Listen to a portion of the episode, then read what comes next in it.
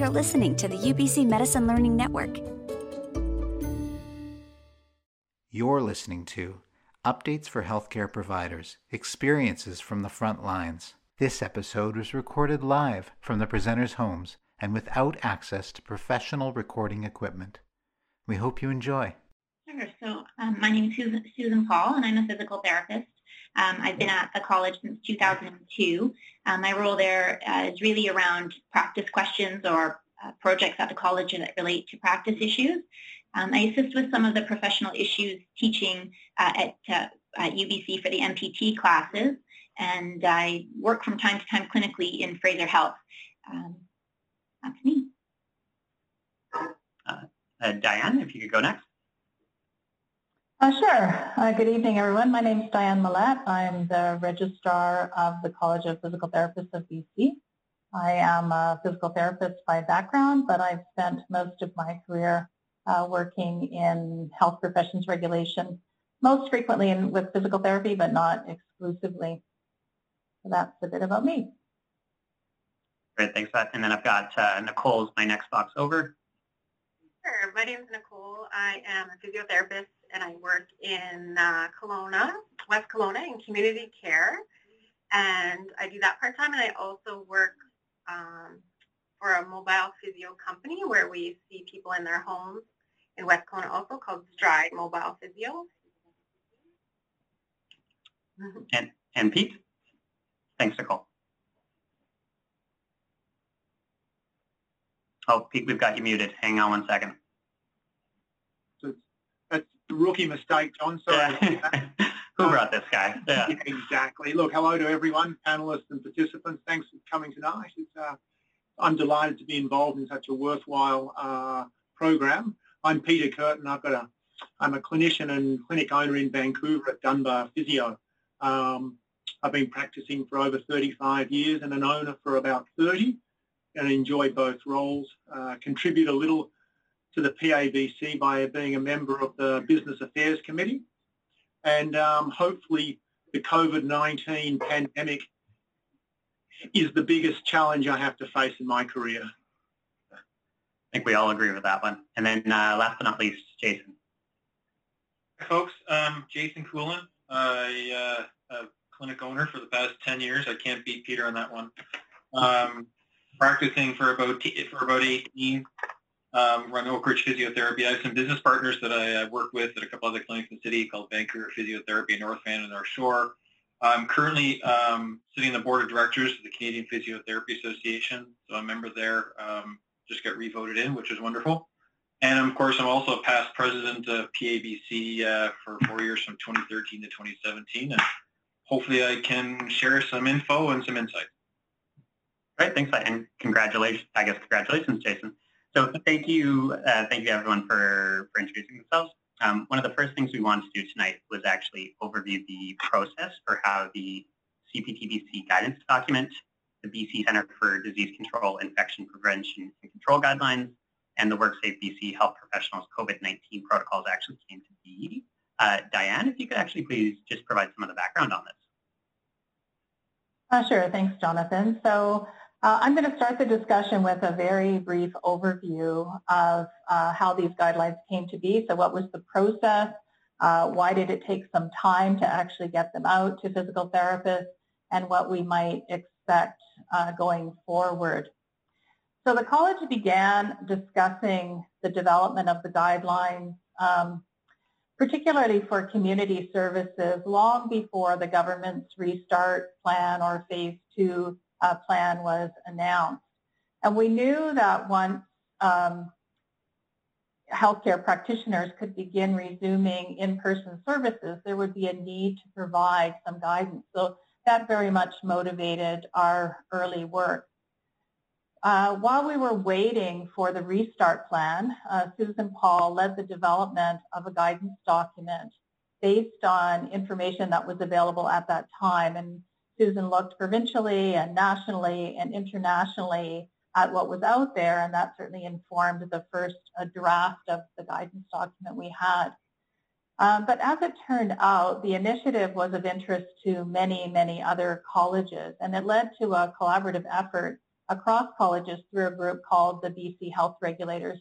And that's a group of the 20 health regulatory colleges that exist in British Columbia. And, and this became quite important because as we continued the discussions, it was increasingly evident that we wanted consistency across the professions to the extent uh, possible. So clearly there's a difference between, you know, PPE requirements for dentistry versus physical therapy versus massage therapy. But really the principles and some of what we're now seeing as hierarchy of controls, such as physical distancing or environmental controls, are the same regardless of what the profession is. So once we had agreement across the colleges, and that, as you may imagine, took a little bit of time, the document was sent to uh, Dr. Henry's office and her PHO team, including Dr. Henry, reviewed the guidance document. And their recommendation came back that we should remove several of the sections that Susan had drafted and to rely upon experts from organizations such as the British Columbia Centre for Disease Control and uh, latterly WorkSafe BC. Those organizations we knew were working really hard to develop guidance for many sectors, and health, the health sector was only one of them. They were doing this for banking and retail and restaurants and silviculture and many other industries. So it took some time for them to actually draft guidance across the range of disciplines that they were doing this for. And because we, as a college, do not have expertise in public health, uh, nor does any other health regulator, including the College of Physicians and Surgeons of, of uh, British Columbia, we needed to wait for the experts to finalize their guidance. So the BCCDC and the Work uh, Safe BC documents were released on May the 15th, so Friday, May the 15th. And the college then released our guidance document, including links to their expert documents that same afternoon, late in, in the day. Uh, I will acknowledge that we know this was not soon enough um, from the perspective of many physical therapists. We heard that loud and clear. Uh, however, from a ministry perspective, the phase two restart uh, was always intended to be a gradual return to work. And it was to consider when information such as the BC CDC guidelines were available and when sectors really had the time and took the time to prepare.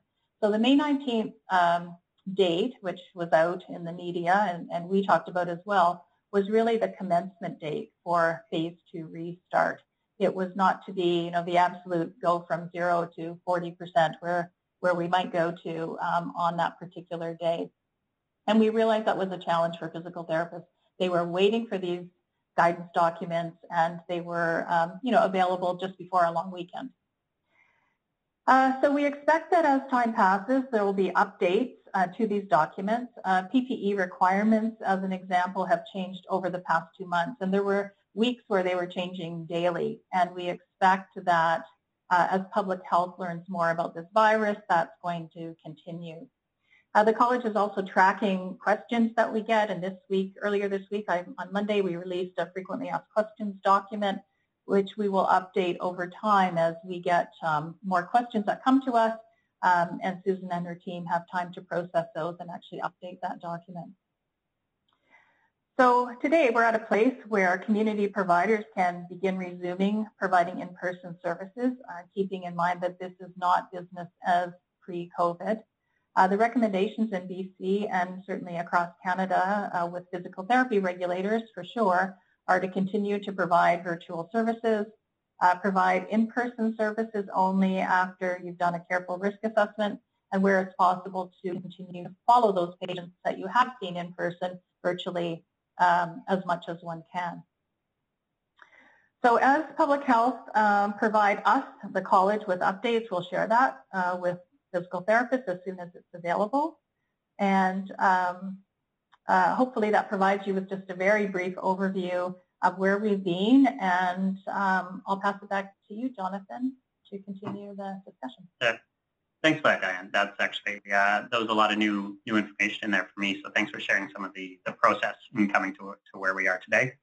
Um, so just before we get into the bulk of the webinar, just wanted to sort of outline how we'll be proceeding. So what we're going to do here is a section by section discussion on some of the key areas as outlined by the BC CDC's infection prevention and control document it, with support from CPTBC's guidance document and WorkSafe BC's health professionals protocols.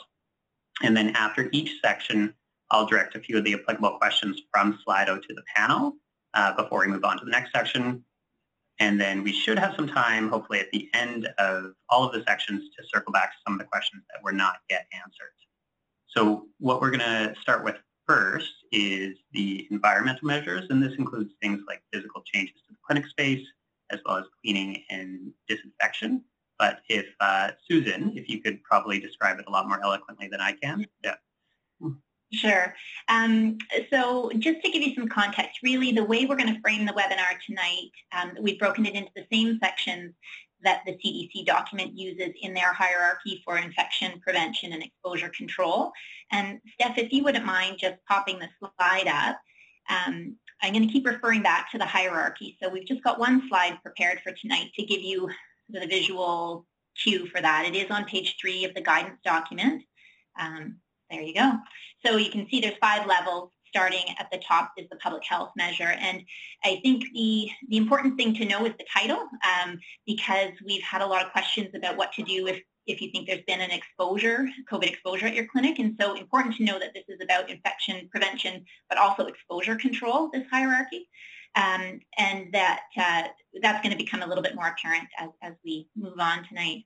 Um, but as I say, the five levels, and they start with the most effective measures um, to implement.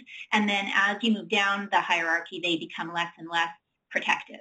And so at the top is public health and environmental measures. And so public health measures include things like the directive that Dr. Bonnie Henry put out in March um, to ask us, ask health professionals to reduce service to minimal levels, um, you know, some, those are some of the sort of big, broad, sweeping provincial health officer um, guidelines, things like putting limits on the number of people who can gather, um, implementing contact tracing. So that's sort of at that top most protective level. And then the next hierarchical level is are the environmental controls. And as Jonathan said, that's really about the physical changes we make to our practice environment. And those are things like, you know, providing visual markers to cue people to stay two meters apart, but it's also about maintaining two meters distance um, between our staff members. And um, in conversation with the registrar at the dental college, you know, he was pointing out that the um, the dental surgeons conference that happened at the beginning of March, that the spread there was actually um, following the conference was between colleagues. And I believe he said there wasn't a single transmission to a patient as a result. So it, it's just a reminder not to let your guard down. We spend a lot of time with our colleagues, and so it increases the risk of transmission. So to remember that the physical distancing is not just with your patient, but with your colleagues as well, where possible. Um, you know, there, there's some suggestions that will be easier at some clinics than others, things like increasing ventilation by opening windows or doors where possible, and not surprisingly, increased attention to our cleaning and our disinfection practices. Great. Uh, thanks, thanks for that, Susan. So then I just actually wanted to throw it over to Jason, Peter, and Nicole, whoever wants to take this one first. Just what stage are each of your clinics, companies, or I guess health healthcare authorities at just in terms of the reopening? And maybe if you wanted to touch briefly on some of the, the sort of physical clinic setup uh, features that you've implemented. I can kick off if you like there, Jonathan. Perfect, thanks. Delighted.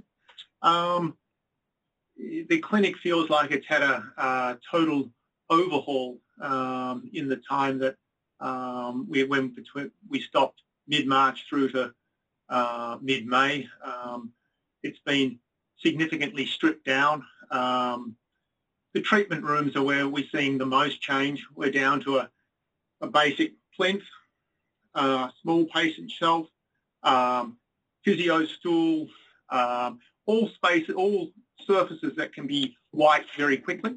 Um, in fact, I'll give you a two-second tour and give you an idea of what it currently looks like.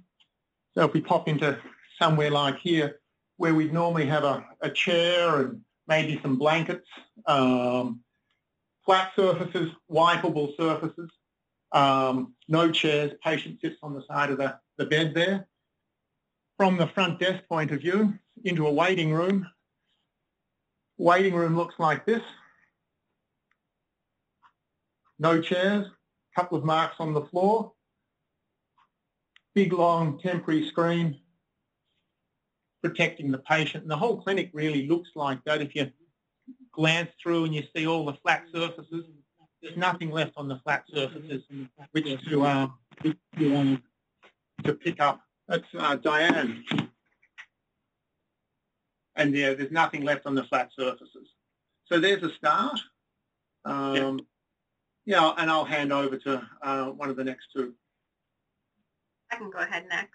Um, so it, with Interior Health, the one place, the one thing that we've made a big change in is actually physically having staff in the office. So now we have half, like we, in our health unit, we have two physios and two occupational therapists. So we've split it up so that one of us is working from home of the physio team and one from the OT team is working from home as well, just to decrease that interaction between um, the staff.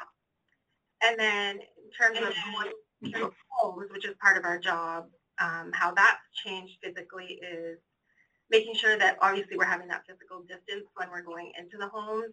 Um, and and if there's family members or other people in the home, getting them either to be in another room or physically distancing away from us.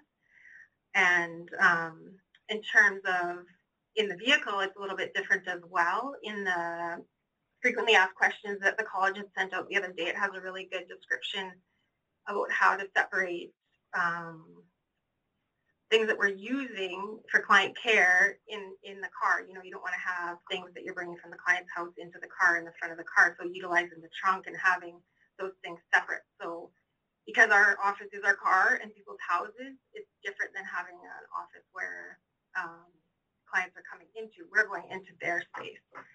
So that's where it's a bit different. And just to pick up from there, I mean, we've made there. I mean, our clinics in the city, we've made similar changes that uh, Peter's referring to. We've got a little bigger space in the front end of our office at Oak Ridge, so it affords us a little bit of space to have probably two seats in there. Um, what I've noticed in the past uh, week and a half now, I there's probably there might be one person sitting in the lobby at any given time, and even that's a rarity. So the biggest things we've done um, outside of installing plexiglass at the front desk, ensuring everything is easily cleaned, uh, we've implemented staggered shifts. So physiotherapists, so we have the same complement of physiotherapists working, but they're starting at uh, different times to allow for that spacing between staff and between clients. Uh, we are not booking as often. So where we would normally book every half an hour, we're booking every 45 minutes to an hour. So we're operating probably about 60 to 70 percent of capacity, which is fine. Um, you know, it's not obviously it's, it's not ideal for anybody that working in that way when you're used to something different, but um, it's better than sitting at home like we did the last couple of months.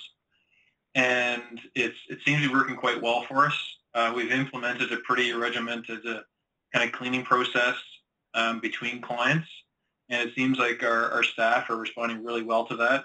We've, we've given our physiotherapists a lot more responsibility to actually clean up after themselves. So hopefully Jonathan's doing that too. I'll, I'll check in with Peter later. Um, but uh, I mean, it's it's it's been a, as, as Peter said, it's like it's a big change, and uh, but I, I, get the sense that everybody involved in our clinic, including clients, have responded really well to it. I think, yeah, it's, it's actually been really nice to see how everyone's, I think, cross disciplines and within physios really come together and, you know, pulled up the pants on this one. So it's, uh, it's been nice, definitely.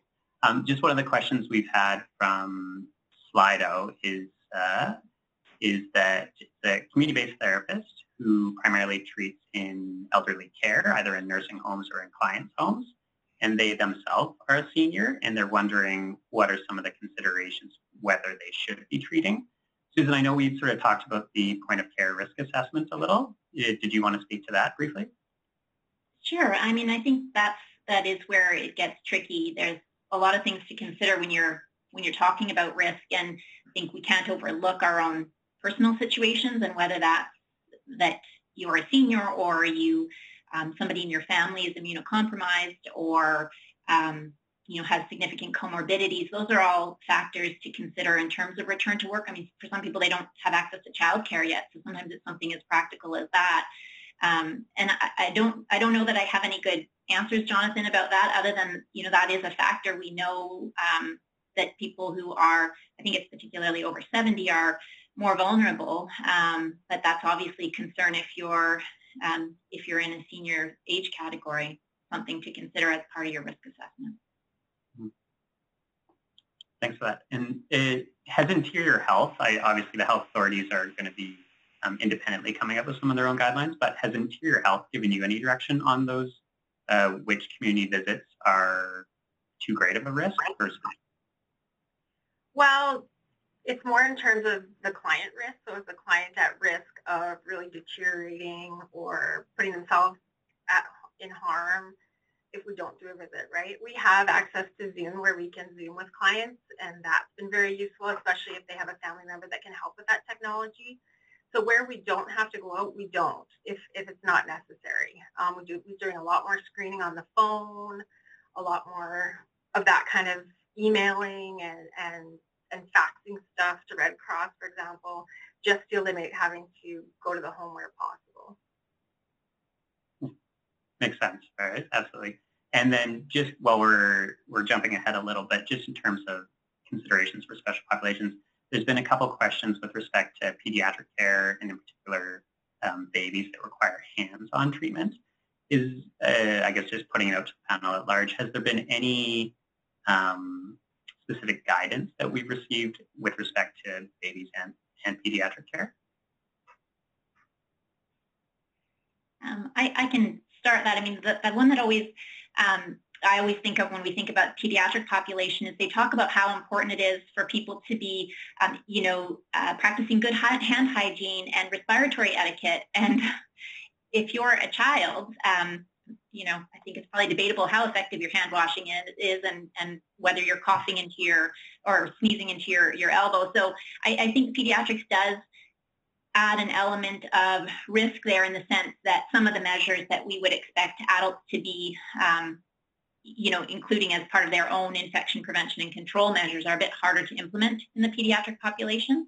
Um, but that's just sort of from that risk assessment piece that knowing that they may not be um, you know, they, they might be coming uh, to the practice um, setting with bringing more bioburden because they haven't potentially washed hands effectively.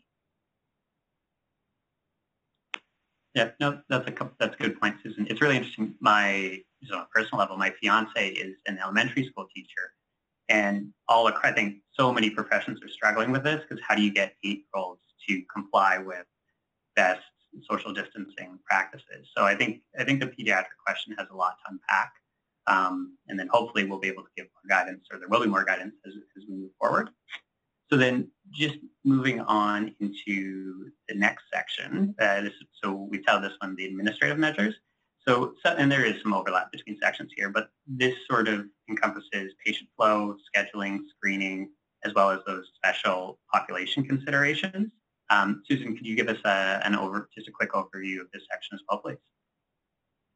Sure. So when we're talking about administrative measures for infection and exposure control, that's that third level on the hierarchy. And I think, um, you know, the, one of the biggest administrative changes that we have implemented and hopefully can continue to implement is providing service virtually where possible. And I think, you know, that's not going to be a surprise to people. You'll have seen that in messaging, ongoing messaging from the ministry, messaging from the CDC, um, in the WorkSafe documents. And really, I mean, providing services virtually, that is the ultimate in physical distancing. So that, that will continue. Um, you know, for in-person services, this is where I think probably my colleagues can talk more to sort of planning that they've needed to do around scheduling patients in a way that means you don't have too much overlap so that you can maintain those physical distancing requirements. Um, scheduling time in, as you, you, already heard, for enhanced cleaning and disinfecting, um, considering scheduling staffing in dedicated teams so that you're sort of cohorting your staff in groups in case there's an exposure in one of those groups. Um, and I think sort of on a practical level, even just re-examining things like our cancellation policy so that we don't unintentionally incentivize people to attend if they aren't feeling ill. And I was even reflecting like, you know, we might even need things like late policies because if you're, if you carefully plan your schedule so that you don't have too much overlap, but patients are coming late, um, you might be having overlap that you hadn't that you'd carefully plan to avoid. And so I think some of those things are we're going to learn as we go um, how what sort of administrative measures we need to, to implement to make sure that we're keeping um, the, the, distancing and so forth. Um, I think that the other big one that we've been getting a lot of questions around uh, at the college is, is COVID screening protocols, and you'll see that that's an administrative measure that's required in the BC CDC document, you know, that we screen patients for COVID at the time that they make their appointment, uh, and importantly, that we screen them again when they arrive uh, for treatment. And we've had questions about, you know, does that have to be repeated at every single visit? And the answer is yes. Uh, this is a really important infection control measure, and it has to happen every time a patient attends for in-person services without exception.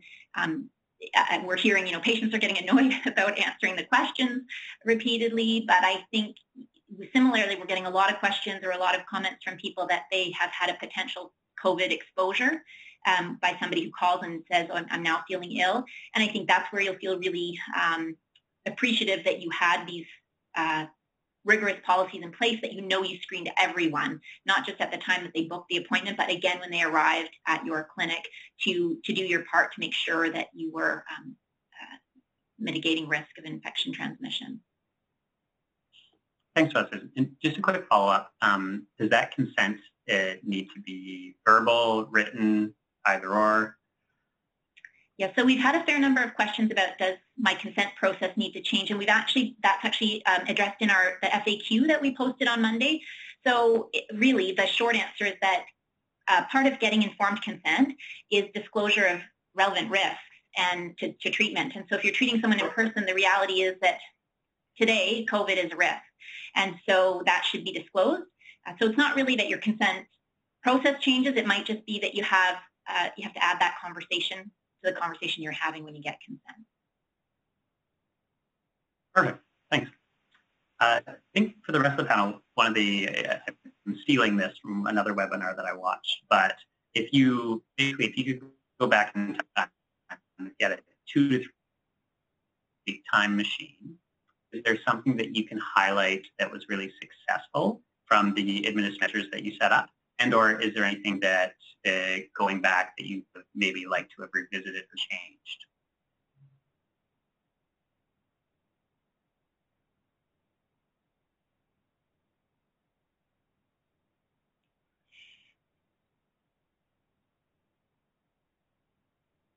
Jonathan, oh, Jonathan's back.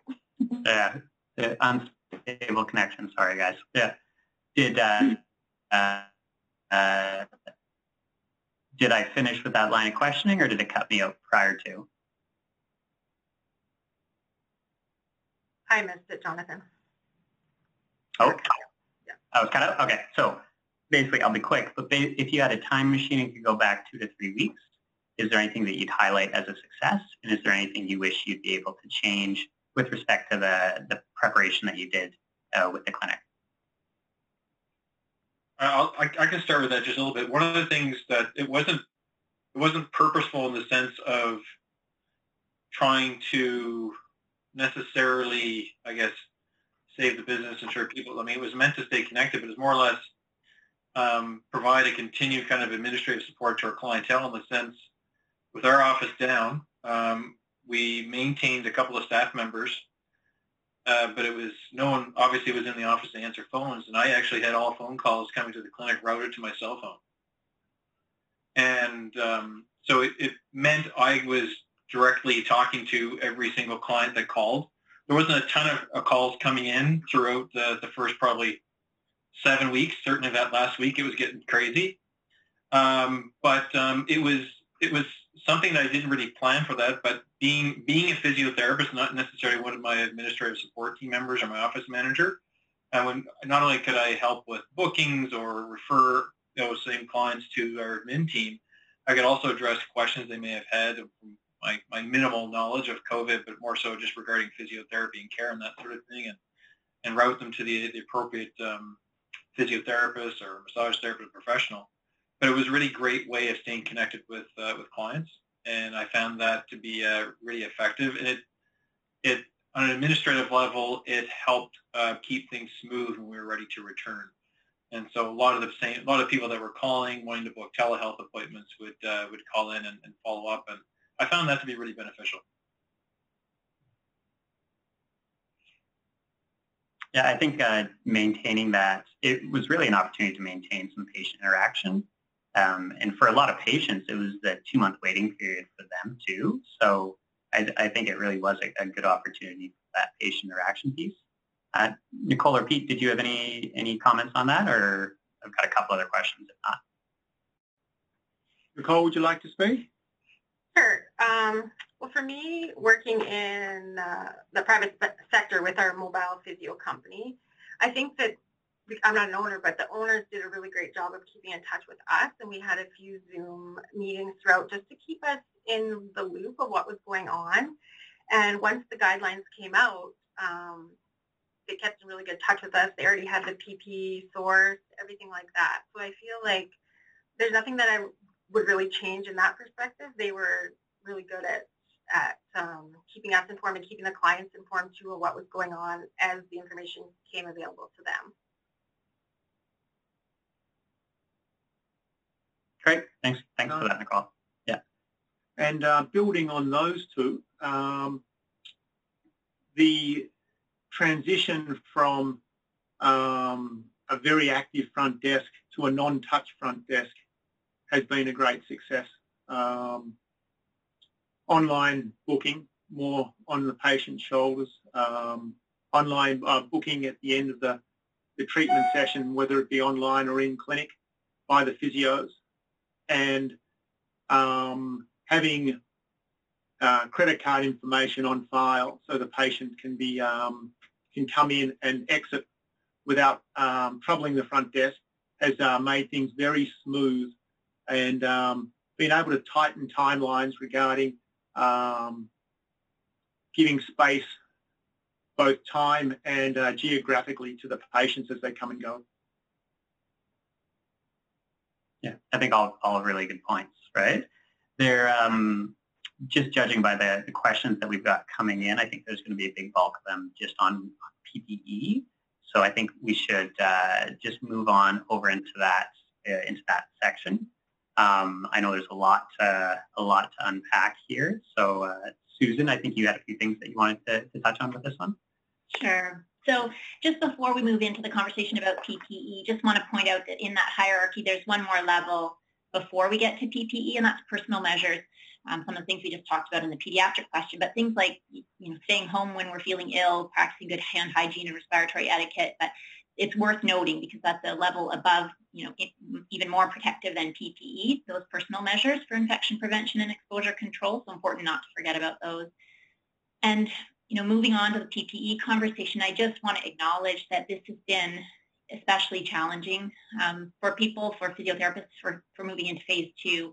And, you know, I can appreciate that with the variation we're seeing in the literature and across provinces, um, that I think physical therapists were really looking for a very clear directive about what PPE to use when distancing couldn't be maintained.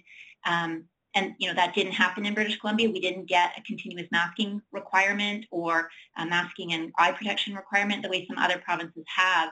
Uh, and I think what further has sort of added to the confusion, and Nicole, this is probably, you're, you're seeing this every day because you work in private practice and for interior health, but that the health authorities um, have slightly different information about what to do for PPE. And so if you're a health, a health authority employee who works in community care, then your recommendations around PPE look a bit different than the CDC's recommendation to rely on the health professionals' decision making to determine what PPE should be used. So it's complicated. It hasn't been easy, and I I, I empathize. Um, it's not been easy to find answers. And as Dianne said, you know, literally the conversations at the CDC and the the sort of uh, draft recommendations were evolving literally daily um, as more information became available. And also our reopening was a bit later than some of the other provinces, so we had the benefit of, of knowing some a bit more information, I think, about COVID. But I think part of what makes this idea that we're, we're all going to do a point of care risk assessment for PPE such a challenge is that I know for myself, like it's not an area that I necessarily feel super confident about for my skill set. And I think that's based on how we've been practicing in the community pre-COVID-19. And there's been a lot of discussion amongst the colleges that probably in the community our practices had gotten a bit lax. And so we, we hadn't really been paying close attention. So now all of a sudden we're being asked to do these risk assessments. And I think part of why that anxiety provoking is we're not sure we're really equipped to make those decisions. And I think it's interesting because if we look at it in a, a, sort of a different way, if we said, you know, is it reasonable for a physical therapist to have to use their own risk assessment or their own judgment um, if they're treating a patient who, they hasn't been seen by a physician first? Um, would those physios feel confident relying on their own risk assessment and judgment to determine whether that patient uh, you know, should go for more medical imaging or be referred back to their physician for some red flag that we spotted or be referred to a specialist? I think we'd all say, absolutely, we do that every day with every patient. Totally fine if they haven't seen a physician first. I'm confident that if I pick those things up, I know what the right things to do are. But I think we feel a bit differently when it comes to PPE, and I think that's what makes it attractive to have a, a you know a directive to say, oh, you have to use continuous masking. Um, so that sort of seems like an appealing idea. But I can assure you that the college had a lot of conversations, all the colleges did really, with the um, uh, provincial health office about PPE requirements. And over the course of those conversations, there were a few messages that kind of came across quite clearly that uh, were a bit of sort of learning moments for me and might be helpful to share. And I think the the message that came through loud and clear uh, was that really PPE is at the bottom of that hierarchy for infection prevention and exposure control strategies. And that means it's the least effective of the measures we've talked about tonight. And that's really, I think that's really an important point to kind of stop and consider. And I think that the ministry was concerned based on colleges' requests, you know, for guidance on PPE or directives that health professionals were perhaps misunderstanding the role and the relative effectiveness of PPE. And what they want us to know is that that should be our last line of defense after we've implemented all the other uh, measures in the hierarchy. So PPE doesn't replace those measures. It's not instead of those other measures, but rather um, after we've implemented, you know, the provincial health officer directives, the good environmental, administrative, personal measures, then in addition to that, we look to PPE. So it's kind of in combination with all of the measures. And I think that's, that was kind of a shift for people to think, oh, right, it's not sort of a standalone thing and, and, and, it, and to consider that it's, it's sort of at the least protective level of that hierarchy. And I think uh, the ministry was maybe concerned that if we're focused so heavily on PPE um, directives and not using a risk assessment when the trans- community levels of COVID transmission is low, that there also might be a bit of a false sense of security or over-reliance on PPE and maybe would result in us not paying as much attention to implementing those more effective measures in the hierarchy. So having said that, I do want to be really clear that just because we didn't get a directive that we have to continually mask or we have to wear eye protection, um, you know, if you look at those BC CDC recommendations, uh, they they are clear that health professionals should absolutely use PPE when we determine it's appropriate based on our point of care risk assessment. So that means we need to um, evaluate the likelihood of COVID exposure to ourselves and our patients. And the risk assessment process is described on page nine of that CDC document, and that was posted, um, I think it went out when Stephanie sent the reminder email, or you can see that BCCDC document. Um, it's linked in the college guidance document on the college page. So Susan, maybe it would be helpful if you could give people a couple examples of things to consider during their risk assessment. Right. So, you know, and it's going to vary from practice to practice, but want to consider things that are um, you know, specific to whatever kind of interaction you're having with your patient. So am I providing care that's going to require that I'm positioned right in front of the patient's face or can I be positioned away from their face in case they were to cough or sneeze? Um, am I able to maintain a two meter distancing? You know, Nicole was saying like, you know, as much as possible, they're maintaining that two meter distance even during their appointments. Um, and then thinking about the specific task and what risks might be associated with that. So um, is it likely that I might get exposed to blood or body fluids? Am I providing you know, do I do TMJ treatment and I might be having my hands inside someone's mouth? Um, then risk specific to the patient. So again, you know, if you work in pediatrics, that uh, in that maybe not uh, um, being able to adhere to sort of as good hand hygiene or respiratory etiquette. Um, and, and, then I think another important piece is what's that patient's work situation. So, you know, are they a respiratory therapist who works in the ICU treating COVID positive patients? Are they a grocery store clerk? Um, are they somebody who, who works from home and really doesn't have a lot of other contacts? Those things are going to impact risk as well. then specific environments. I mean, we know how devastating it, it is if COVID, um, if there's a COVID outbreak at a long-term care facility. So considering your, your context, are you, are you in an environment in a long-term care setting or are you in a clinic practice or a mobile practice? Those carry different risks and that um, FAQ from Monday, as Nicole was saying, has some information around, you know, unique risks for mobile practice in particular. And then we already sort of mentioned at the top of the, the session about those risks specific to you as a physical therapist. And um, I think that's important to note that in that guidance document, that it's one of the principles is that colleges don't expect people to provide services where they don't feel it's safe to do so. And so uh, taking into account your own um, risk profile is important. Mm-hmm. Uh, thank, thanks again for that, Susan. I think too, with the, despite the fact that we are reopening a, a bunch of services, we still very much are in the, the midst of a pandemic. Is there, are there certain things that we need to be considering in the context of PPE because of that? Yeah, I think that's a really important thing to consider. You know, when we're talking about use of PPE in the context of a pandemic, it is very much a limited resource.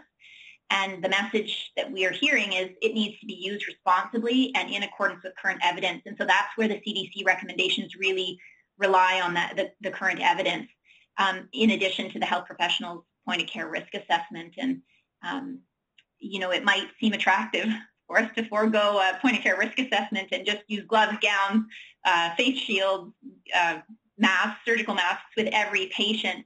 Um, but the reality is uh, they're just, you know, I'm not sure that's the responsible thing to do, and I'm not sure that the evidence supports that that's actually best practice. And you know, we are hearing from our colleagues in other provinces where they have PPE requirements. Um, in some cases, they don't, they can't access them, and, and that means they can't reopen, um, even where risk might be low, right? So there, there, there, there is, um, there's a lot to consider, and I, I just, I don't want to, um, I don't want to give you the impression that that we're not aware of that. We know that has been a massive challenge. It's where most of our questions, well, I shouldn't say most, but a huge proportion of questions from registrants have come to the college just looking for PPE guidance. And, and I think it's that um, it, there, there is a bit of a shift as we have to move from thinking we were going to get a directive uh, that would uh, just tell us what to do to that idea that we are going to have to do a point of care risk assessment to determine what PPE we should use on a case by case basis, uh, but that indeed we should use it where that risk assessment um, suggests it, it, should be in place.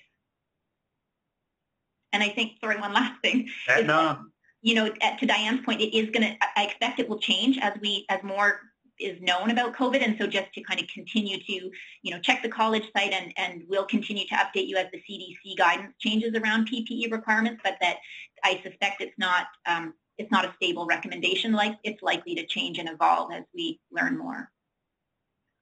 Yeah, great point. I think we're all, I mean, COVID-19 is, and our knowledge of it pretty much ever changing. So like our institutions and what they know and recommendations will probably be updating um, accordingly, right? And I think that's actually probably a nice segue for where we've got a bulk of our questions being asked right now.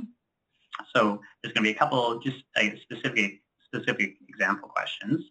Uh, for for one, for back to pediatric clients. So when clients can't wear masks, what infection control measures should we follow?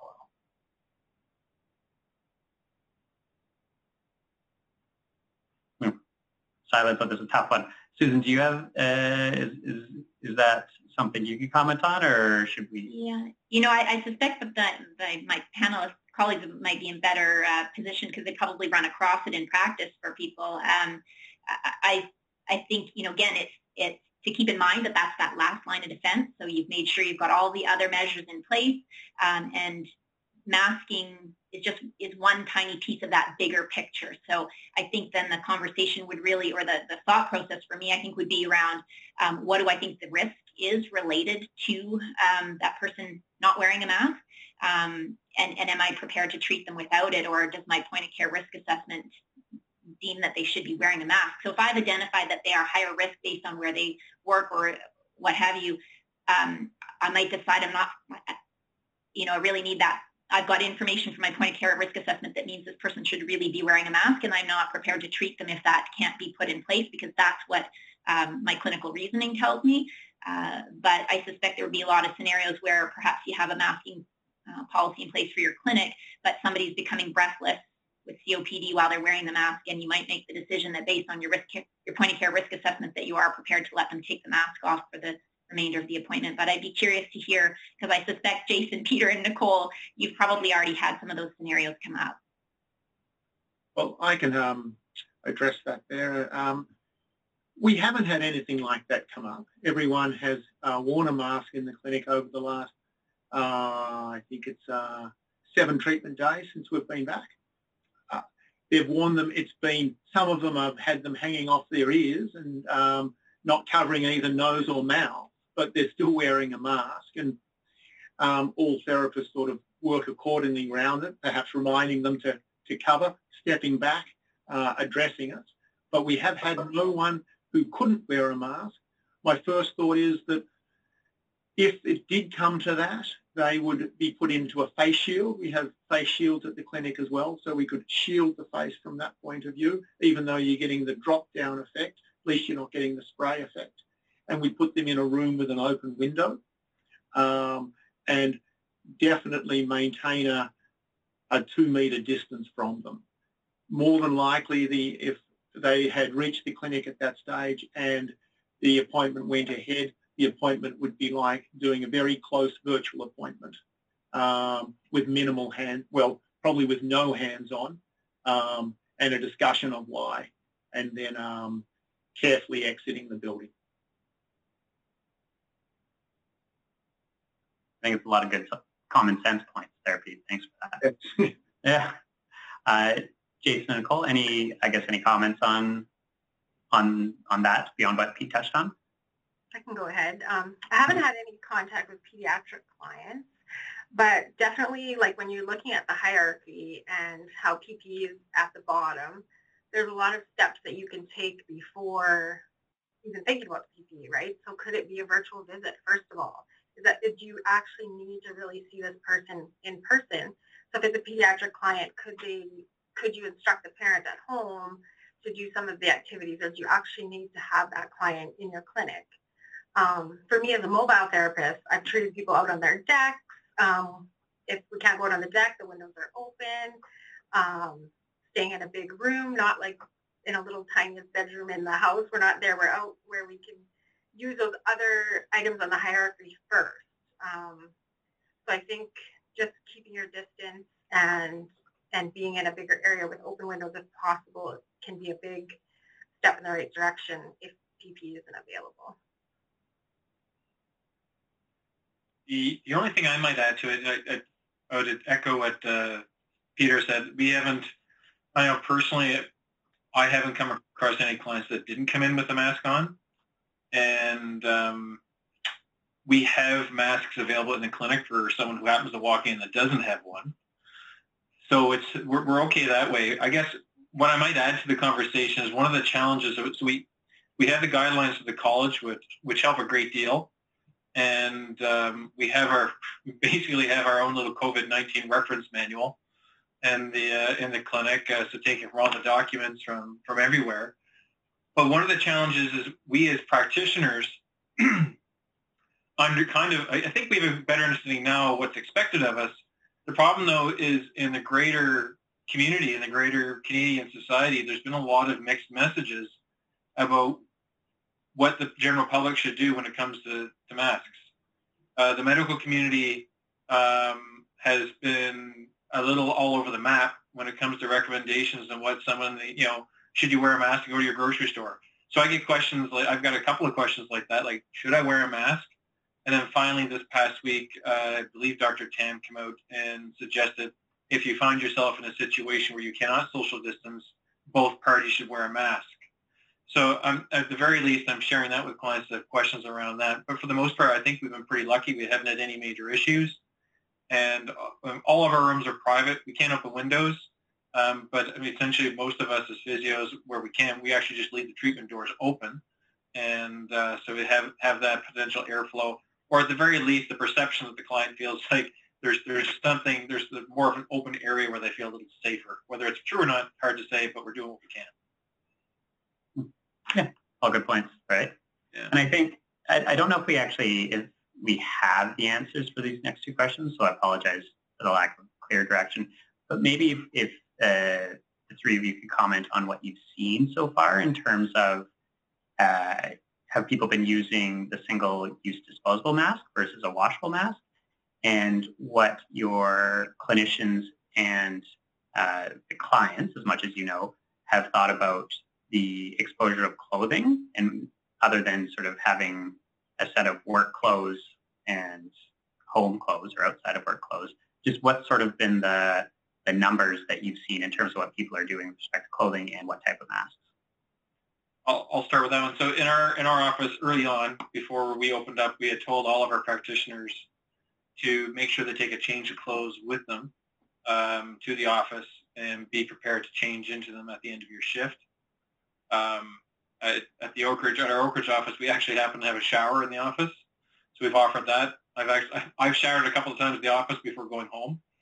Um, but yeah, no, we've instructed everyone to take a change of clothes with uh, change of clothes with them, change into them when they uh, when they leave. Um, potentially, even if they if they wanted to um, have an extra set of footwear at the office, leave it there, coming and going, that sort of thing to minimize uh, contact. Most clients that I've seen come through our office are using uh, either a homemade or a bought mask. Um, I'm seeing more of that uh, than the kind of the, the fabric mask, or excuse me, like the, the paper, like traditional kind of medical mask, I guess you would refer to it as. Um, and we, we provide, we've provided masks, gloves, glasses to our practitioners, uh, but also left it to them to decide if what kind of mask they'd like to wear. Um, I've experimented with a few and I've realized that some are more comfortable than others. But I've also come to realize I, I already hate masks, but here we are. Um, but uh, yeah, that's that's what we're looking at. Is like that's a good question, Jonathan, about the clothes. We certainly implemented that at the office. Mm-hmm. Thanks for that. And then being community-based, Nicole, like obviously that's tougher, right? Because you're um, each time you see a new client, it's a new setting. So eh, what what sort of um, what have you been doing and what's interior health kind of giving you for guidance there?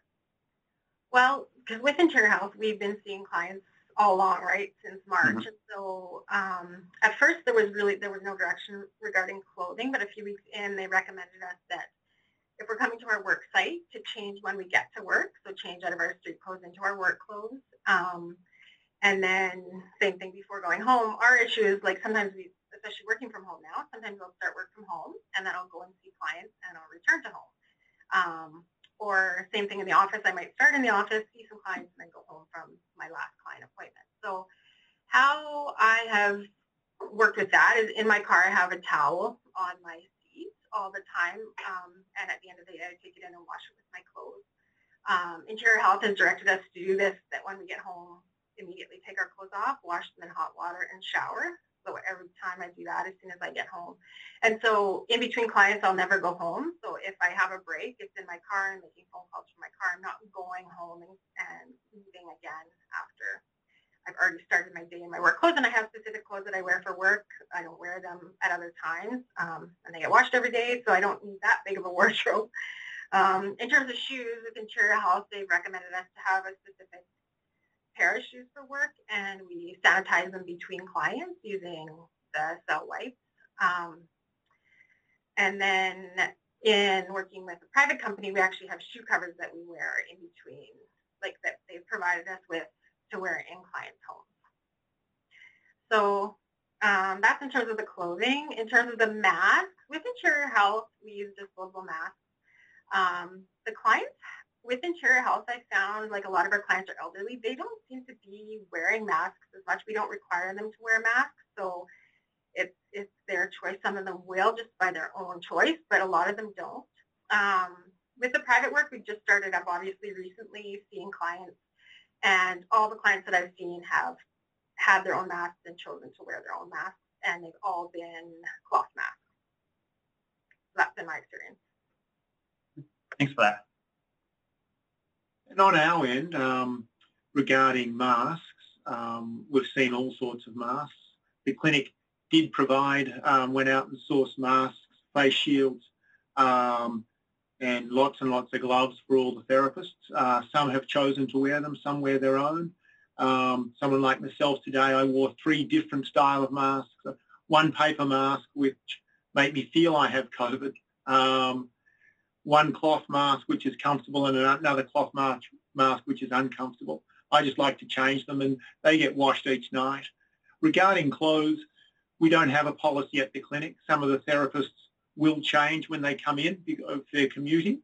Um, we don't have a shoe policy. Um, we're uh, leaning on the therapist to make their own decisions on that. With respect to the patients, the patients have been surprisingly cavalier with respect to masks, uh, gloves, uh, washing their hands and their clothing. Um, I've been very surprised at how quickly they've embraced um, in-clinic appointments and um, I think we have to be careful not to let our guards down and sort of follow along in their cavalier fashion. Yeah. yeah. I think that's a good point because um, I think the thing we got to remember is that is for patients they've been on hold for two months, so they're uh, they're probably very excited to be coming back into the clinic. So we just have to remember that um, they're trusting us to make the right decisions with safety, sometimes even if they're not necessarily making the right decision. So I think that's a really good point that I think the onus on a lot of these are patient interactions is on us to ensure the safety. So I think great point, Pete. Uh, just because Susan just dropped and she was going to chat briefly on the um, the next section, I'm just going to take a quick little segue. Dianne, there was actually a really interesting question asked with respect to um, what will happen to practice hours required for registration renewal down the road. Um, I was wondering if you could speak to, to that. No, it's a great, a great question. We haven't, um, we haven't actually had that conversation, uh, but the practice hour requirement is over a five-year period. So people do have quite a long window to collect those 1,200 hours. I think if, if we faced a scenario where someone didn't make them and, and it was linked to this, um, the registration committee would take that into account. But it's, it's one of the one of the items on the on the list to um, you know discuss when we when we face that. For the most part, physical therapists do not have trouble meeting practice hours. All right, perfect. Thanks for that. And then just to kind of keep this trucking along on time, what uh, what I actually want to move into is what we're calling the what what if scenarios. Now, Susan, we can't uh, we can't actually see your video, but can you say something? Are we able to hear you? Yes, hopefully you can okay. hear me, but yeah, it, it, won't let me start my video. So um, maybe maybe Steph, if you could, uh, I'm not sure if you could prompt her, but if, if we could still uh, get you to touch on basically the, the two main things are, so in spite of our best efforts, there's going to be some scenarios that come up. The two off the top of my head simply being what happens if a patient, a visibly sick patient shows up to the office, and then what happens if um, it's been found out that there's been exposure, whether it's a staff or patient, to someone who was COVID-19 positive. Just wondering if you could touch on those those two scenarios. Yes, and I, I think um, I'll start with the visibly sick one. I think that one is um, a little bit easier in the sense that uh, you know, patients who are visibly unwell are likely going to be caught um, by your COVID signage and, and screening upon arrival. Um, but if a patient does become sick during treatment, the BC Centre for Disease Control recommends that if they aren't already, that we get them to don a mask and we end the appointment and, and um, have them leave the, the practice. What seems to be much more challenging is what to do around exposures. And so we're already hearing from a lot of physical therapists who, um, you know, are getting a phone call from a patient a day or two later saying that they're now, they're either symptomatic or they've been in contact with someone who's become symptomatic, they don't have a, a test result yet. Um, and the physical therapists are wondering what they do. And I think that's, again, sort of from a proactive perspective, that's where we want to really it's back to that hierarchy again, and we really want to lean on what we're doing for our infection prevention and exposure control um, measures in the practice. So again, we do our COVID screening before the patient arrives, when they arrive. We use telehealth when possible. We're using all the measures we've talked about tonight. Um, and especially it's important because we know that there may be people in our clinics who are pre-symptomatic or asymptomatic um, and that that transmission may be possible, though it's much less um, common. and um, I think, again, we've been talking amongst different colleges and trying to put our heads together on this. And, and the current information from the BC CDC is that while community transition transmission is low um, and where you've done your screen and so the patient, you know the patient has not been in contact with a known COVID positive person. Um, and if we're confident that we've really effectively implemented all those measures in the hierarchy, we, we might decide that in this case, no further action is needed. Um, but because I think the thing that uh, made me reflect is that there's there are people going to their physician's offices, a nurse practitioner's office, a midwives office, and they may have um, symptoms suggestive of COVID, or they may be seeking care, you know, while they're unwell, and and those practices don't have to shut down as a result, right? They're they're leaning heavily on those um, that hierarchy and screening and and well, not screening so much because they may need to actually provide treatment to people who are unwell. But um, so, so I think that from a proactive perspective, we just want to be really make sure that we're revisiting that hierarchy. Are we doing everything we can? Um, and there is a risk assessment tool on the BC Centre for Disease Control website, and I sent um, Steph the link, so she that would have been included in the email tonight. Um, that is, uh, it's a, a kind of a nice infographic around. Oh dear, um, can you still hear me? Yeah, we can still hear you. Okay, so it, it looked like Zoom just closed again, so I think I'm having some trouble here. But anyways, that has a nice infographic around um, if you've been exposed as a healthcare worker to COVID, some of the things to consider uh, depending on how long the exposure was, how close you were, what PPE you were wearing, what PPE the client was wearing. Um, but it's, as I say, it's in a nice uh, sort of one-page infographic, so that might be helpful to people. But really, when we're talking about COVID exposures, that's a public health issue. So public health is in contact with every COVID positive case in the province. And I would encourage you, if you think that there's something a bit um, unusual or you're concerned that there's increased risk to you or your patient based on something in particular that's happened, that you reach out to public health by calling 811 if you're really concerned and you're looking for some more specific direction. Um, there's also a, a, good BC Ministry of Health COVID-19 app. Some of you might already have that. That's helpful to navigate if you've had exposures. Um, but it's, uh, it's I think that I would say that's been the biggest challenge in since phase two started is um, in terms of the calls that we're getting is sort of what to do when you've had potential exposure. So I think again, it's leaning back on that hierarchy um, and keeping in touch with public health if you need further guidance. And and then just within those resources, because uh, I guess one of the questions we, we also had was some clinics are instituting uh, clinics or institutions are instituting a blanket policy of if they're if you've been in contact with someone who then tested positive for COVID-19 to have the two-week isolation period. Was there anything in those resources that uh, addressed that? Yeah, I mean, I think if you've if you've had a close contact with somebody who is COVID positive, um, and are you talking about while you're in in the workplace, John, place, Jonathan?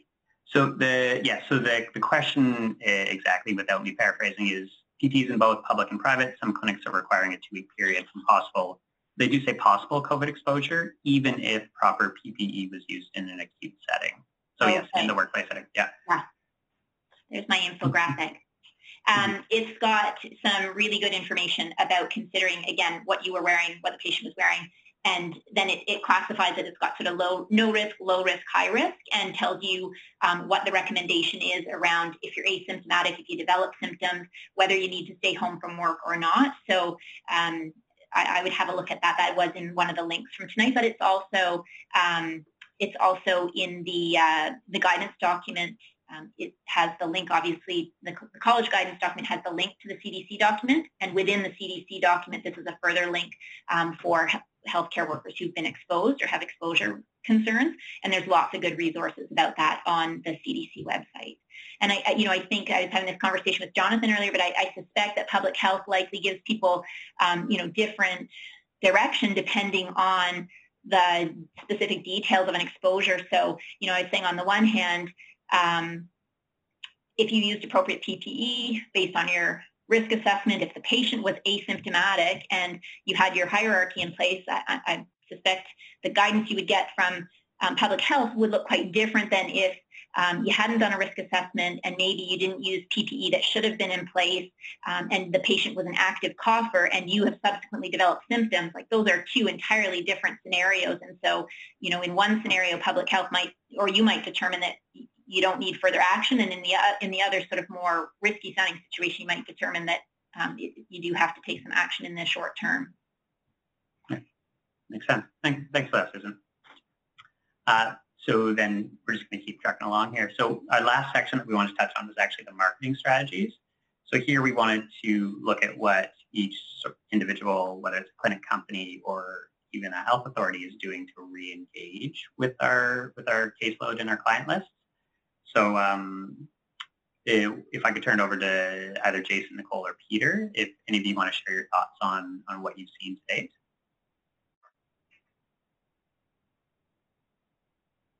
Oh.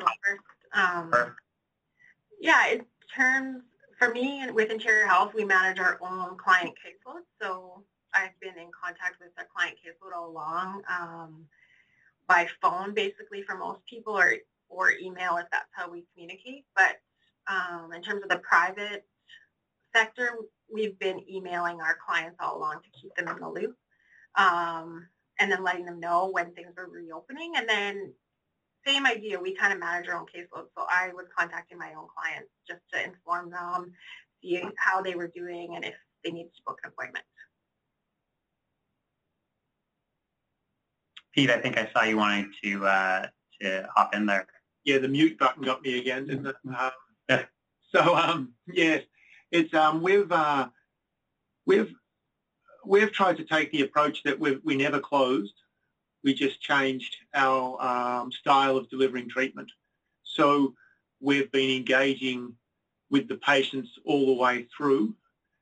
We've um, tried to keep uh, mass emails to a minimum to not intrude upon people, but to certainly inform them about the changing scene at the clinic, um, whether we weren't going to see people in clinic, whether we when whether we were going to see them in clinic, and what they were going to need to um, consider before coming into the clinic, whether that's making an appointment or actually being physically present. Um, the communication was more um, procedural so they knew what to do and how to do it. As always, um, a good front desk is, is marvellous in this situation. Our front desk has been terrific. We've had some, we've had it staffed the whole time, and um, that's been very, very important in how the patients have perceived what the clinic's been up to and what the physio's been up to. There's always been someone who's answered the phone um, every day um, in the last two and a half months or so. And now as we the clinic opens up, we try and rely on what we've always done, good results, um, caring treatments, uh, communication with referrers, and move forward, hopefully with it all behind us. Yeah.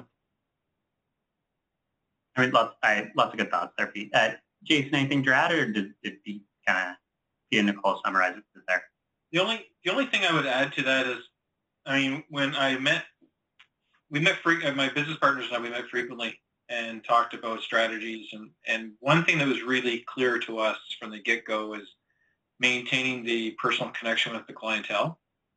And so one thing that I thought was uh, very important um, when preparing for returning to the office was actually having each individual physiotherapist call each one of their clients.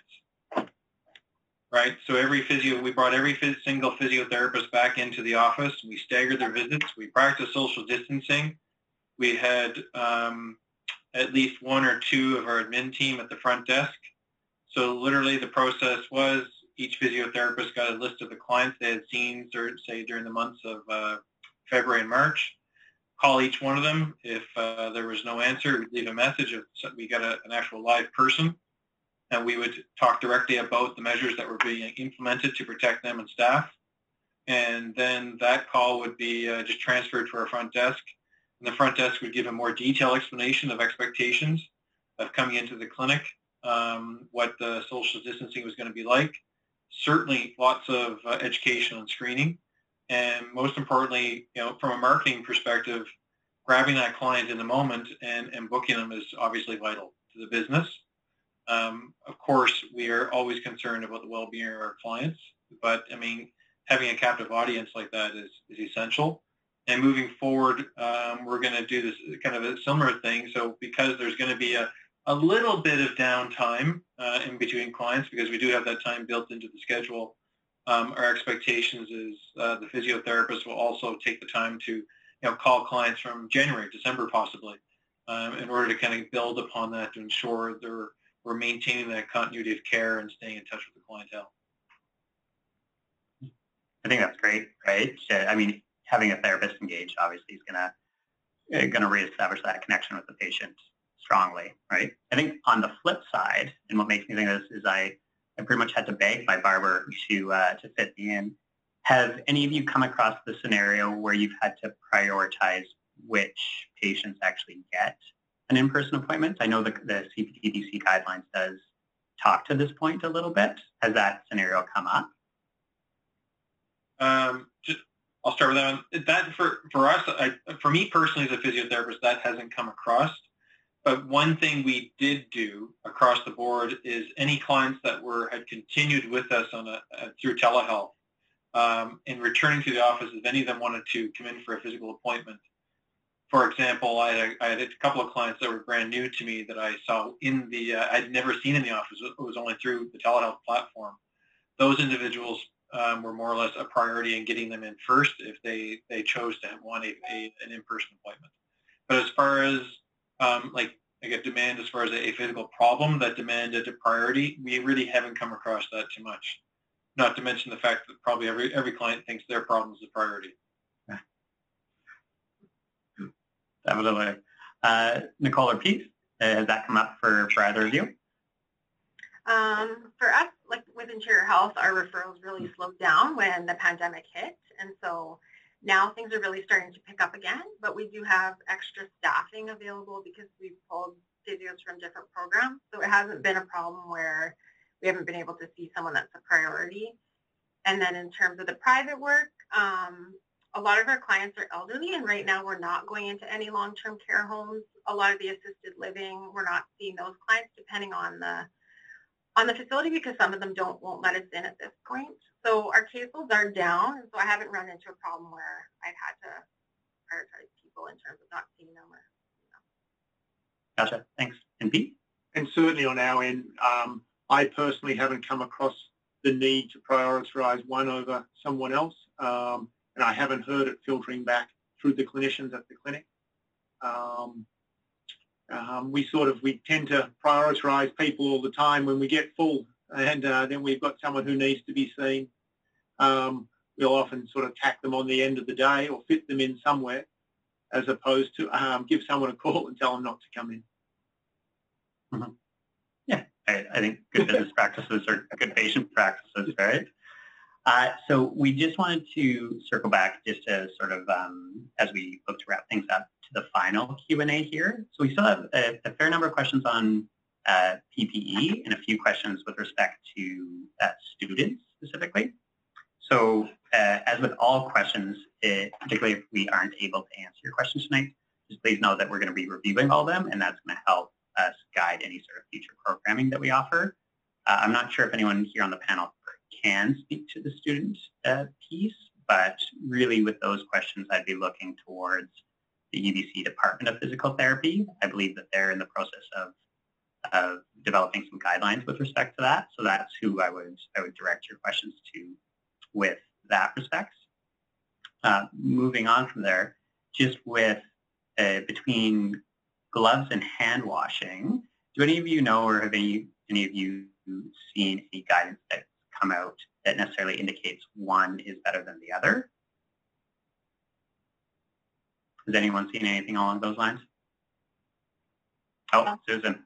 I can try that one. I mean, I think from the things that I've been reading, um, one of the things to remember is that there are an awful lot of um, people who are getting contaminated during the process of removing PPE.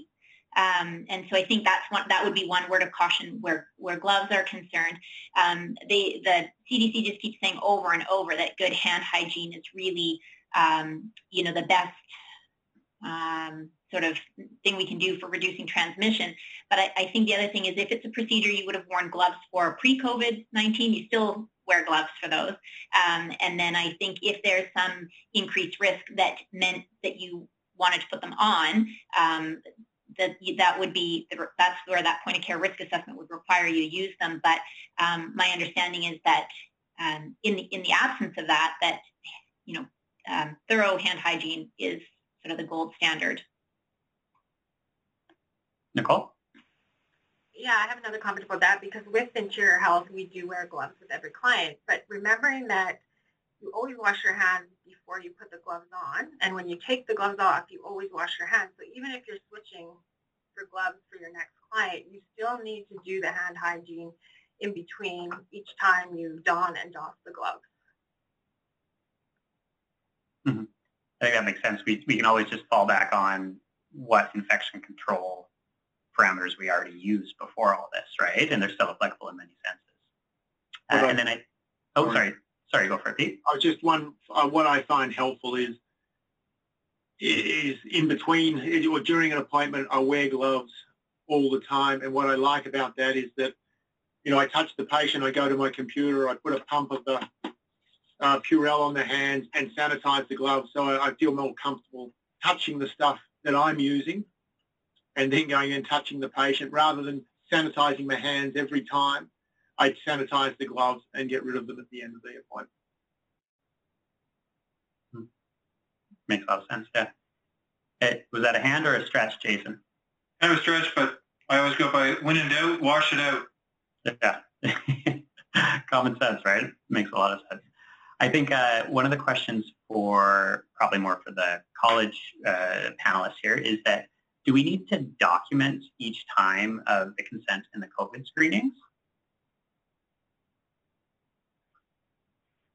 Sorry, I'm not sure I'm, I'm fully understanding that. Do they need My, I, I, think it is because it's supposed to have those multiple touch points of the um, screening questionnaire. Does, does each touch point need to be uh, documented?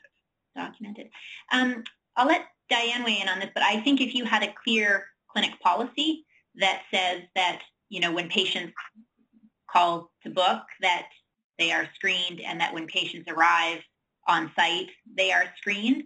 Um, if that's your policy every time and you've got that clearly articulated, um, it's a good question. Does it need to go? Does it need to go in your clinical record that you did a COVID screen on that particular question? You know, it never hurts to document that. I, am not sure. I guess I, I would maybe actually ask my panelists there what they've been doing, but maybe before we move on to them, Dianne, do you have a comment about whether um, everyone's COVID screen should be documented in the clinical record as opposed to perhaps just having a clinical policy that says you do that 100% of the time? Mm-hmm.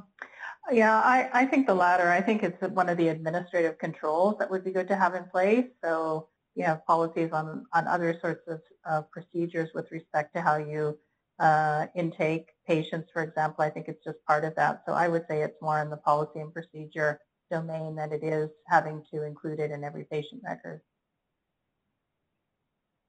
Perfect, thanks. And we're just going to do one quick rapid fire question before we get to pearls here. And that's simply for whether it's manual therapy or any sort of treatment intervention where you have to be touching the patient. Um, are you using any sort of barrier, like something between yourself and the patient? So if I could turn over to the clinicians there, just what, what have you guys been doing? I haven't oh. been. I'm just wearing the, yeah. the mask. Mm-hmm. Yeah. yeah. For, for me, Jonathan, no, it's, I would, same thing with Nicole and just the standard. No, there's no physical barrier between myself and the uh, and the client. Mm-hmm. And I echo that, except and add some of my techniques have been modified, and I'm not as I'm not as close on many techniques, and I'm not not comfortable doing certain techniques that bring me in sort of range of a breathing space at this yeah. time. The, the only thing I would add to that, just now, Peter just made me think of something. I did have a client uh, last week, and I, we I did some TMJ work and did some internal work, and the extra precautions I took with that was wash. I mean, wash the hands, gloved, sanitized, treated, took know, took everything off, washed, gloved, sanitized after I was finished, right? So it was like it was like quadruple the work, right? Because just want to be ultra kind of careful with that sort of stuff. Um, mm-hmm. It was a client I knew, uh, which which helps in the sense that I'd seen this person many times before, and but you, you still don't know. There's still the, the unknown of what uh, could be lingering there, but certainly took lots of more precaution in making sure I I followed everything uh, step by step. We provided we provided kind of like we, we have a step-by-step cleaning procedure for the room in between each client, but also we also provided more or less kind of a, a procedures, uh, kind of a handout on procedures of actually how to go about treatment and what to think about before you treat somebody, what you're doing if you have to leave the room, that sort of thing, to kind of give the, the practitioners an idea of what to uh, what to expect, what to think about. I, I think it's helped a little bit. I mean, I certainly had some feedback from some of the physios that said, I mean, just it helps just helps make them uh, think a little bit more to be more aware of and on top of what they need to do to help them help keep themselves and the client safe. Yeah, I think that makes a lot of sense with the communication. And then, so just as we just as we look to wrap up here, is there that sort of brief elevator pitch pearl that you want to leave the panelists with? Just that one thought or takeaway? Optional, but if anyone has like a parting parting note. It's hard not to it's hard not to think of platitudes at this stage for pearls and coming through, but certainly, you know, the classics, we're going to be all better for this after the adversity is done.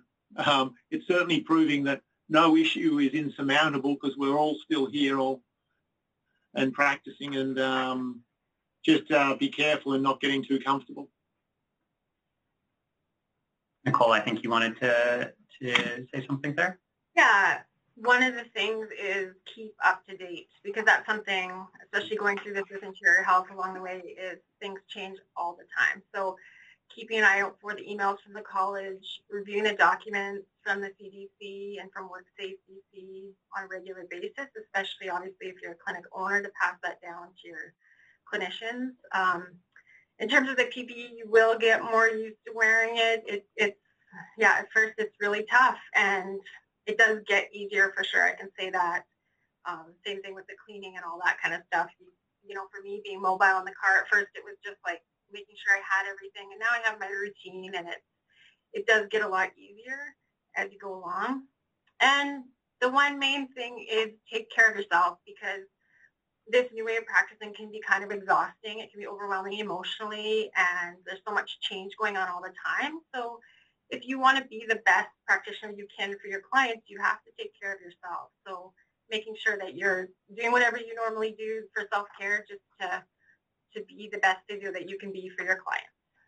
That's what I have to offer. The only, the only thing I might add is I just saw some, real quick, I saw someone ask the question, speak about the use of heat packs. Um, in, our, in our three offices, we don't use heat packs. And if I did, I'd throw them out. I wouldn't. I wouldn't use them right now. It's too. It's not worth the risk myself. I think too hard to keep them clean. Uh, but the only thing I else, the only other thing I would add was, uh, um, if I put my CPA hat on for a moment, if anybody has any any concerns or questions uh, related to uh, the Canadian Physiotherapy Association, or more specifically uh, the branch here in uh, in BC, reach out to us at any time. Uh, I think you'll find uh, everybody's pretty um, welcoming as far as uh, answering any questions. I'm always there to help. Um, if you have know someone who knows me and you want to get in touch with me with any questions, I'm always willing to, to talk about it. But at the end of the day, um, I mean, as physiotherapists, whether public or private practice, I mean, we're all in the same boat. Um, I, was very appreciative I had the opportunity a few weeks ago to do a quick little video and send it out to membership and uh, some people I guess saw it. And it was more or less at a time when you know no one was working, and it was it was it was pretty tough. But we're all in the same boat, and things will get better. I, I don't know if this is a clinical pearl, but from my regulatory perspective, is uh, you know Dianne and I have had these conversations with other colleagues at other colleges, and and someone said something that sort of stuck with me is what we what we really don't want is for our patient to come in negative and leave COVID positive. So just that I'd really encourage you to keep reviewing that CDC document um, to, to, make sure that you feel really confident that you've been able to implement um, as many measures as you can to make sure that you feel that you're um, doing your part to provide a, a safe and uh, a clean um, uh, treatment space so that uh, we're all sort of responsible for infection prevention and exposure control. And so that that just is going to that is our new normal. It's not going away. And so we need to just um, embrace it I, I was saying to Jonathan, I feel like I'm having dreams about that pyramid now because I'm like it's it's referencing everything that I'm talking about. So I think just um, really kind of looking to the CDC, they've got excellent resources on there, new things every day, um, and and we'll do our best from the college perspective to keep you posted as new things come up that we think are particularly relevant for physio. And just uh, piggybacking on Susan's comments, um, Susan and I were very fortunate that, that we had the opportunity to sit in on several calls with the Deputy Provincial Health Officer, Dr. Trevor Corneil. And one of his pearls, I felt, was just his constant reminder that, as Susan just said, this is all about infection prevention um, and exposure control. And these are things that we, we either have been doing or should have been doing all along and we just need to keep doing the, that, and, and that will uh, take us a long way forward, especially if there's a second wave. We really need to uh, respect uh, their guidance around that, and I think we'll be in a, a better place. Perfect. Thanks, Pat, and thanks everyone. There's some really some really great stuff in those pearls there. If you're interested in more COVID-19 related content, another great show you might enjoy is hosted by doctors Sarah Fletcher and Morgan Price. Their podcast is Primary Care in a Pandemic, and it looks at changes to primary care in BC and how healthcare providers are adapting to the crisis. Metamorphosis is a podcast by medical students for medical students to help navigate their professional careers. The first few episodes of the season are part of their COVID 19 series, with an added focus on healthcare workers and how they've been involved with and affected by the global pandemic. On behalf of the UBC Medicine team, I hope you are staying healthy, happy, and safe in this crisis, and we want to extend our sincerest thanks to those who are working tirelessly to keep everyone safe. Thank you. This has been a presentation of the UBC Medicine Learning Network.